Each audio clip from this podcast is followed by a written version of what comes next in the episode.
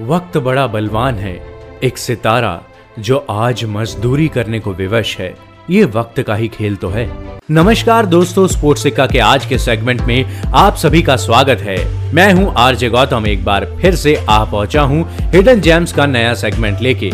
आज के सेगमेंट में हम एक ऐसे खिलाड़ी के बारे में जानेंगे, जिसने कप्तान बन भारत को पहचान तो दिलाई, पर आज गरीबी के आगे नतमस्तक हो गया।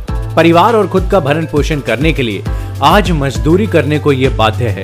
भारतीय व्हीलचेयर क्रिकेट टीम के पूर्व कप्तान और वर्तमान में उत्तराखंड के कप्तान राजेंद्र सिंह धामी को इन दिनों अपने परिवार की मदद के लिए मजदूरी करने को मजबूर होना पड़ रहा है। मजदूरी शुरू करने से पहले वह कुछ बच्चों को क्रिकेट कोचिंग देते थे, जिन्होंने थोड़े समय लॉकडाउन के चलते आना छोड़ दिया। उनके पेरेंट्स कहते हैं कि घर में पैसे नहीं बचे थे। जब घर में कुछ नहीं बचा तो धामी को परिवार का पेट भरने के लिए, मजदूरी के लिए मजबूर होना पड़ा। धामी को 30 साल की उम्र में पैरालिसिस का अटैक पड़ा था, जिसके बाद वह 90 फ़ीसदी दिव्यांग हो चुके हैं। क्रिकेट की फ़ील्ड पर उन्होंने खूब अवार्ड अपने नाम किए हैं। इसके अलावा वह इतिहास में एमए हैं और उनके पास बीएड की डिग्री भी मौजूद है।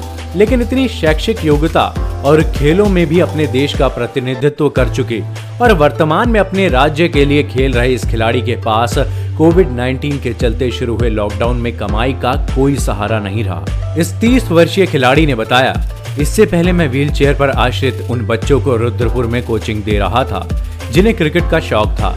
लेकिन ये सब रुक गया। मैं रायकोट पिथौरगढ़ में अपने गाँव आ गया हूँ, जहाँ मेरा परिवार रहता है। उत्तराखंड व्हीलचेयर टीम के कप्तान होते हुए मलेशिया, बांग्लादेश और नेपाल जैसे देशों की यात्रा कर चुके राजेंद्र सिंह धामी ने कहा है, लॉकडाउन के इन कुछ महीनों ने हालात बहुत मुश्किल बना दिए हैं, जनाब। मेरे पेरेंट्स बुज़ुर्ग हैं, मेरी एक बहन और एक छोटा भाई भी है।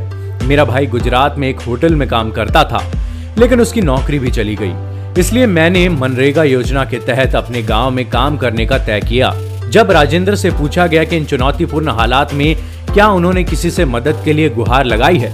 तो धामी का कहना था, कुछ लोग मदद के लिए आगे आए थे। इनमें से सोनू सूद भी एक हैं, जिन्होंने ग्यारह हज़ार रूपए भेजे थे। इसके अलावा रुद्रपुर और पिथौरगढ़ में भी कुछ लोगों ने मदद की, लेकिन यह परिवार के लिए काफ़ी नहीं था। मजदूरी करके भी राजेंद्र सिंह धामी का हौसला टूटा नहीं है, और उन्हें दृढ़ विश्वास है कि ये चुनौतियाँ जल्द ही खत्म होगी। वह मुस्कुराते हुए कहते हैं अपनी आजीविका चलाने के लिए कोई भी काम करने में कोई बुराई नहीं है।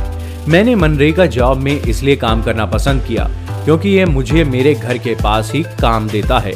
भले ये मुश्किल समय है, लेकिन मैं जानता हूँ कि मैं इससे पार पालूँगा।